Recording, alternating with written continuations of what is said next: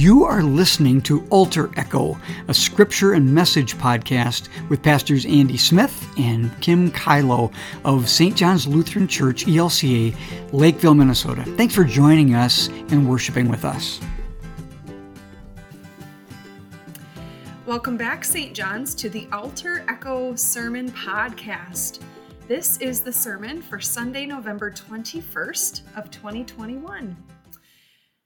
This is the full week before Thanksgiving, and I know many of you are celebrating Thanksgiving a little early or throughout the coming week. So, whatever a holiday celebration includes for you this year, I wish you a happy, safe, and healthy Thanksgiving.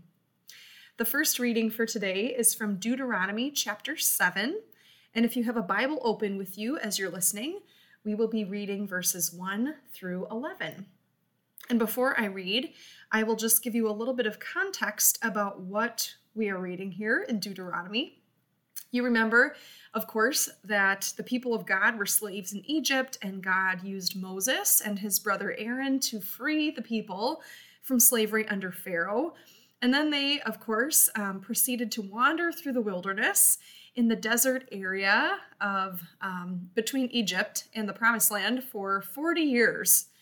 40 years of wandering, if you can imagine. And eventually, God sort of prepares the people for where they're going to stop wandering and what will happen.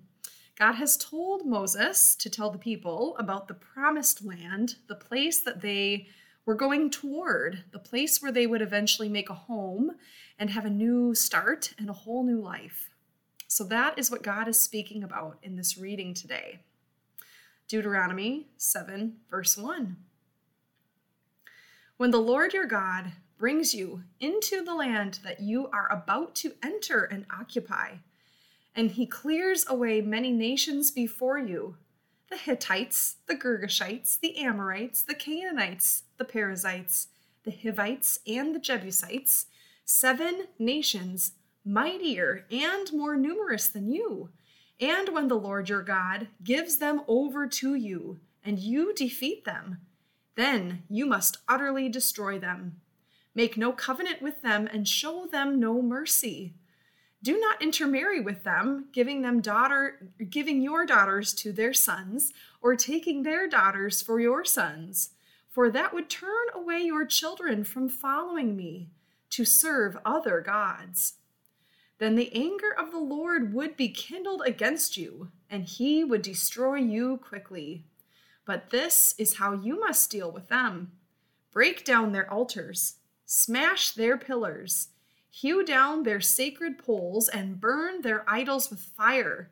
For you are a people holy to the Lord your God, and the Lord your God has chosen you out of all the peoples of the earth to be his people, his treasured possession. It was not because you were more numerous than any other people that the Lord set his heart on you and chose you, for you were the fewest of all the peoples. It was because the Lord loved you and kept the oath that he swore to your ancestors, that the Lord has brought you out with a mighty hand and redeemed you from the house of slavery from the hand of the Pharaoh, king of Egypt. Know, therefore, that the Lord your God is God and faithful God, who maintains covenant loyalty to those who love him and keep his commandments to a thousand generations, and who repays in their own person to those who reject him. He does not delay, but repays in their own person those who reject him. Therefore, Observe diligently the commandments, the statutes, and the ordinances that I am commanding you today. Here ends the reading. And the gospel reading for Sunday comes from the book of Matthew, chapter 15, starting with verse 21, which reads Jesus left that place and went away to the district of Tyre and Sidon. Just then, a Canaanite woman from that region came out and started shouting, Have mercy on me, Lord, son of David! My daughter is tormented by a demon. But Jesus did not answer her at all. And his disciples came and urged him, saying, Send her away, for she keeps shouting after us. He answered, I was sent only to the last sheep of the house of Israel. But she came and knelt before him, saying, Lord, help me. Jesus answered, It is not fair to take the children's food and throw it to the dogs. And she said, Yes, Lord, yet even the dogs eat the crumbs that fall from the master's table. Then Jesus answered her, Woman, great is your faith. Let it be done for you as you wish. And her daughter was instantly healed. After Jesus had left that place, he passed along the Sea of Galilee, and he went up the mountain, where he sat down. Great crowds came to him, bringing with them a, the lame, the maimed, the blind, the mute, and many others. They put all of these people at Jesus' feet, and he cured them, so that the crowd was amazed when they saw the mute speaking, the maimed whole, the lame walking, and the blind seeing. They praised the God of Israel. Then Jesus called his disciples to him and said, I have compassion for the crowd, because they have been with me now for three days and have nothing to eat, and I do not want to send them away hungry for they might faint on the way. The disciples said to Jesus, Where are we to get enough bread in the desert to feed so great a crowd? Jesus asked them, How many loaves have you? And they said, Seven, and a few small fish. Then, ordering the crowd to sit down on the ground, Jesus took the seven loaves and the fish, and after giving thanks, he broke them and gave them to the disciples and the disciples gave them to the crowds. And all of them ate and were filled. And they took up the broken pieces left over, seven baskets full. Those who had eaten were 4,000 men, besides women and children. After sending the crowds away, Jesus got into the boat and went to the region of Magadan. Here ends the reading of the Gospel. Dear friends, grace to you and peace from God our Father and from our Lord and Savior Jesus Christ. Amen. What happens when we have two stories in the Bible that really don't seem to line up? Maybe even these stories seem to contradict each other, or perhaps they seem even so completely opposite from one another in style, in voice, in character, in approach, in moral, in value, in ethics, that they don't even really seem to be representing the same God at all. What if in the Gospels we see a generous and caring God in Jesus who is full of mercy for the Canaanite woman and her daughter, who is full of mercy for the great crowds, full of people of every kind with any variety of need or concern or uniqueness. And Jesus is filled with compassion, we see in the gospel reading. Then what do we say, friends, about this Deuteronomy story a story in which it sounds like God is not only allowing, but encouraging, even emphatically directing the people of God, the people of Israel, the people who grew up in slavery to stop at nothing to take the land that will be their home. That we seem to hear God say in Deuteronomy to the people that when you get to this place, to this promised land, you should stop at nothing. You should utterly destroy the place. Show no mercy, God says. Break down any of the people's altars that are there, their sacred places. Smash their pillars. Burn down anything that's in your way. Spare no means destroy it. Do whatever you have to because this is yours and who cares about the people who have been living there prior to you? Don't worry about them, it seems that God says to the people who have been suffering and wandering through the wilderness. Do we say, friends, of these two contrasting, contradicting, apparently opposite stories, that these two gods don't even sound like each other? Might we say that the God of the Old Testament is simply a God of vengeance, a God of hatred, a God of violence?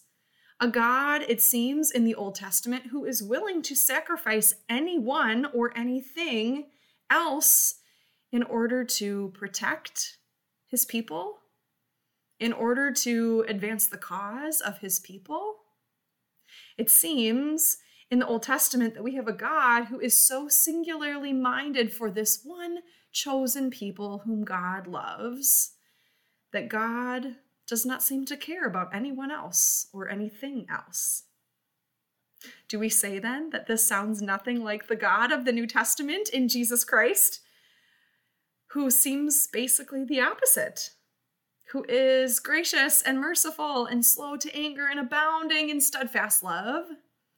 The God in Jesus, who is approached by a Canaanite woman who, hint, hint, is not one of his quote unquote people, but is someone from outside of his group, someone outside of the lost sheep of Israel, to quote Jesus from the gospel reading today. It is from a different group of people who weren't expecting Jesus, who maybe didn't yet believe in Jesus, who maybe did not have their hopes and dreams invested in Jesus. He had compassion for her after she convinced him. and then he had compassion for a whole crowd of, we might even say, misfits, a whole crowd of people who normally got excluded and cast out and looked over ignored because they were different, because they were unique, because they were differently abled and didn't seem to fit or be able to manage for themselves. In this, we see a God in Jesus who is full of compassion and whose care for others, it seems, is a bottomless pit and knows no bounds or limits or ends or discrimination. What do we say about these seeming contradictions, about these seeming opposites? Can we hold these two stories together, or do we need to choose a different way? Dear friends, these stories pose an important and helpful and constructive challenge in our faith as we think about how to sort through who God is for us not only in the ancient world, but in this world today for you and for me, but also as we try to make sense of what kind of life God is calling us to live, what kind of mission God is calling us to be a part of. And so, to help us think about this a little bit, I want to talk about that land that the people were about to enter and occupy, as Deuteronomy said a land that today is known as Israel and Palestine, which in 2013 I had the good pleasure of visiting with a church group from Bethlehem Lutheran in Minneapolis under the leadership of Pastor Beth Warpmaker, who did her seminary internship in the Holy Land. And so this is a little different, podcasters, because um, in worship on Sunday, I have a series of photos that I'm so excited to share with all of the people. And I don't really know how to share photos with you listeners over a podcast. So it may be helpful for you to have another device handy if you are interested in seeing some of these images, and you might just Google some of the places that I'm talking about because they're public places and they're on the internet. So, if you would like to, that is available.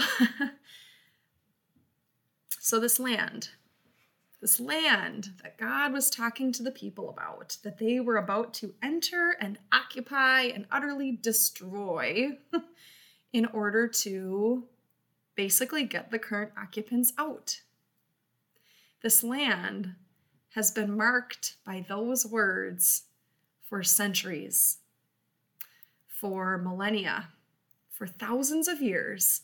People have been fighting over this chunk of land that geographically is no bigger than the size of the state of Vermont. It is a beautiful land. It is a holy land, and yet it bears the scars of the historical ugliness, and it is marked by the current ugliness of war and violence and division. Let me tell you a bit about this land.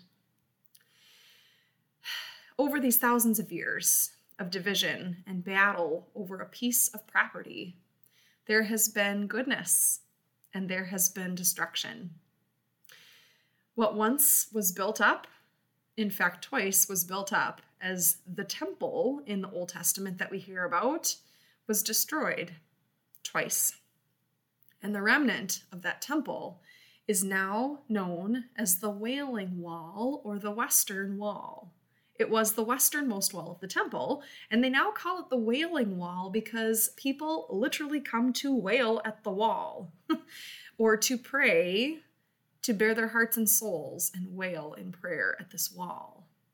People of all backgrounds, from all countries and all faiths, come here to pray, and it is a vision to behold the people praying at the wall. There are also little pieces of paper little snippets of prayer tucked into the cracks between the stones of this wall because there is something about the devastation of it, about the brokenness of it, and yet the persistence of it standing even still these years, many, many years later, that people come here to pray at the ancient site of the Temple of Solomon.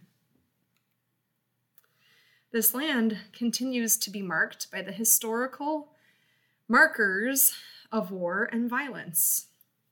Our group was able to visit the remnants of the fortress called Masada, which was one of King Herod's fortresses, a sort of plateau just to the east, no, to the west, pardon me, the west of the of the Dead Sea.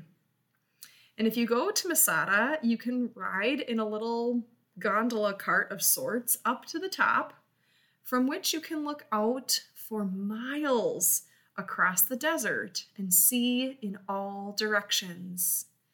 It is, of course, the ideal place for a general's fortress because it would be impossible for someone to sneak up on you here and overtake you. And so, of course, the great King Herod, the same King Herod of the Bible, claimed this fortress of Masada as a place of war and a fortress to secure his position and power in the history, the scarred history of this land. This is a beautiful place that, though it has been marked by war and violence, has grown into a city time and time again, a city of many nations and many peoples, and yet, if you look down from the Mount of Olives onto the city, the old city of Jerusalem, rather, in the Holy Land, you see that the old city is still surrounded by a wall. Because a place that is known for war and has been marked by war needs its walls to keep some in and others out. Our group was able to go to the city of Bethlehem, which we'll be hearing about, of course, in just a couple weeks with Christmas and the prepare the preparing for the birth of Jesus. And in the current city of Bethlehem, there is a church called Christmas Lutheran Church. Did you know there are Lutherans in current Bethlehem, which is in present day Palestine? At Christmas Lutheran Church, we were able to hear their pastor, the Reverend Dr. Mitri Raheb, speak about what it is like to lead and care for and preach the gospel to a people who have known no peace, to a people who are always on the brink of war and violence, who sometimes awake to airstrikes and bomb threats, to a people who are so resilient and persist in hope because they live in the place that Jesus was born. The Reverend Dr. Mitri Raheb is a prolific and prophetic writer about what justice and peace might look like in Israel and Palestine. And if you are ever interested in reading his books, I have a few of them I would be happy to lend you. While we were in Bethlehem, uh, the Reverend Dr. Mitri Raheb took us to a place called the Dheisheh Refugee Camp in the city of Bethlehem. If you're not familiar, that's okay. The Dheisheh Refugee Camp is actually a place where Palestinians live when they were displaced in 1945 by the relocation of the Jewish people. For many of the people living in Bethlehem in that time, they were forcibly evacuated from their homes and relocated to a refugee camp in their own town, while Jewish families moved into their homes. Now, let me be clear, this is not a anti-Jew discussion. Um, the Jewish people are our neighbors in faith too, but neither is it an anti-Palestinian discussion. They are our neighbors in faith too. And yet it is striking to see the Dheisheh refugee camp, which, which hosts thir- the first, second, and third now generation of people who were displaced forcibly from their homes, given no compensation for losing their home, and had to live in dire circumstances for almost 65 years now. And there are children living and walking in the streets of the Dheisheh refugee camp. And there are people who were willing to tell us their brutal and beautiful stories of living in this place that has been marked by war and violence since millennia before the birth of Christ. This place is beautiful and it is broken. And it has been for many, many years. We were also able to visit, while we were there, another place in Palestine called the city of Hebron. Now, you might, if you are a very close reader of the scriptures, recognize Hebron as the place where Abraham and Sarah are buried. The city of Hebron is in modern day Palestine, it is marked by the presence of active military. If one is going to visit the city of Hebron, you go through security measures akin to um, a cattle processing yard. And there are all sorts of extra measures of oppression that are clear by the occupying forces. And yet, while we were there, we were able to visit the tombs of Abraham and Sarah, which are barred by bars, which have bars on the windows and are protected by bulletproof glass because this is a place that has known great devastation and warfare. And because, especially, Abraham and Sarah are the ancestors of all of the world's great religions, not just ours as people of Christian faith, this is a hotly contested space in the Holy Land. But the first person, the very first person we were able to listen to in the Holy Land was Bishop Munib Younan, who is the recently retired, bless his heart, bishop of the Evangelical Lutheran Church Lutheran Church of Jerusalem and the Holy Land, our Lutheran partners around the world. And Bishop Younan gave a clear, heartbreaking, and hopeful message. And I can summarize it in three sentences. He said to us, a church group of Lutherans from Minnesota, do not be pro Israel do not be pro Palestine, be pro peace, he said. Be pro peace. It sounds so incredibly simple, in a land that has been scarred with war ever since those people entered into the land in the book of Deuteronomy. And so how to how do we proceed? How do we unwind all of this broken and tragic history? How do we sort through a way to not be pro one group over the other, but pro peace and have a new way? When we look at this land, we can see that the answer of violence, the answer of entering the land and utterly destroying it and showing no mercy, as we heard in the book of Deuteronomy, is not the way. It is not God's way, and it is not the way that works toward a future in which we all can live and thrive and be together. There is one last place that I would like to show you today, that I would like to tell you about. And this, my friends, if you haven't Googled anything yet, this is the thing to Google. When we went to the city of Nazareth, which you might remember is the hometown of Mary and Joseph, Nazareth in Galilee. Remember that from the Christmas story? When we were in Nazareth, we got to visit the Basilica of the Annunciation, which is the fancy Bible word for when the angel Gabriel visited Mary and told her she was going to have the baby Jesus. The basilica that commemorates this moment in Jesus' life the Basilica of the Annunciation is a miracle to behold. It is beautiful because it shows the wideness of God's mercy that we see so consistently in Jesus Christ.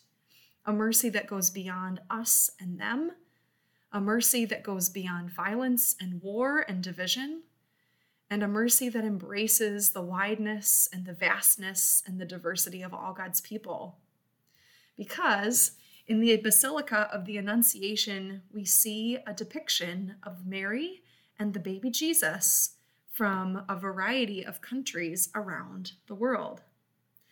We see Mary and Jesus according to the Christians in Singapore. We see Mary and Jesus according to the Christians in China. We see Mary and Jesus according to the Christians in Malta. We see Mary and Jesus according to the people of God in Spain. We see Mary and Jesus according to the people of South Africa. We see Mary and Jesus according to the people of God in Chile. We see a metallic Mary, and I mean metallic, according to the United States of America we see the depiction, the Vatican's depiction of the Pope commending Mary and Jesus from the Vatican. We see Mary holding the baby Jesus according to the people of God in Korea. And we see Mary and her hopes with the light of Christ from the people of Italy. We see Mary and Jesus from Guatemala, from Thailand, and from the Slovak Republic.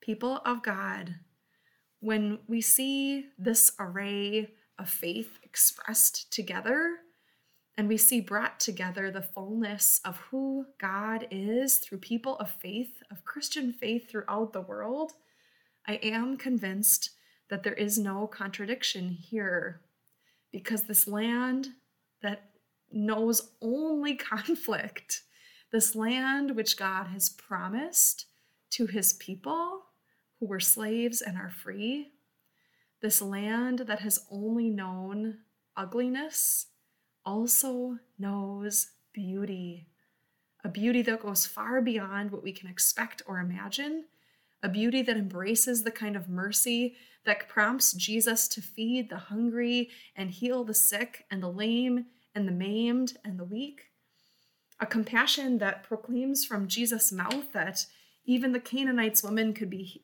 uh, Canaanite woman's daughter could be healed of the demon that possessed her. This is the true wideness and the beauty that emerges even from the ugliness of a history marked with violence and war that does not need to know violence and war anymore, but can have a future of peace around the world and here at home. This is the mercy, the mission of mercy that Jesus calls us to be part of, people of God. Jesus calls us to a mercy that is broader and more expansive and more wonderful than our limited imaginations can comprehend. Jesus calls us to a mercy that moves beyond the brokenness of violence and war and moves beyond our instinct to destroy our neighbor to get what we want or to or motivated by what we fear. And Jesus invites us instead to show mercy, to a mission of mercy that embraces our neighbor, that helps us to put down our walls and our borders and our barriers and look for understanding and peace in the space between nations and in the place between peoples. This is the God we see in Jesus Christ, who is here with us, who calls us to be part of God's mission of mercy, and who is always ever gracious and merciful with us. In this beautiful and hopeful image of the future, let us give thanks and praise to the Lord our God in Jesus Christ. Amen. And now God's Word is alive in us again anew. And we get the blessing of being called to let it echo through us out into the world in which we live. Everyone, if you wish to give your offering now to support things like this podcast and the work and ministry of St. John's Church in Lakeville, Minnesota, I invite you to do that. Please go to our website at sjlcl.org. I'll repeat it sjlcl.org. And up in the right hand corner, you'll see a little button named Donate. Hit that button, and you can give your offering to God and for the work of God in the world through this church in Lakeville, Minnesota. Thank you in advance for the gifts and the offerings that you give. And now, as we go on our way, we are sent with the blessing of peace, the benediction. Dear friends, may the road rise to meet you. May the wind be always at your back. May the sun shine warm upon your face, and the rains fall soft upon your fields. And until we meet again, till we meet again, may God hold you in the palm of his hand. God loves you, everyone. God be with you until next week.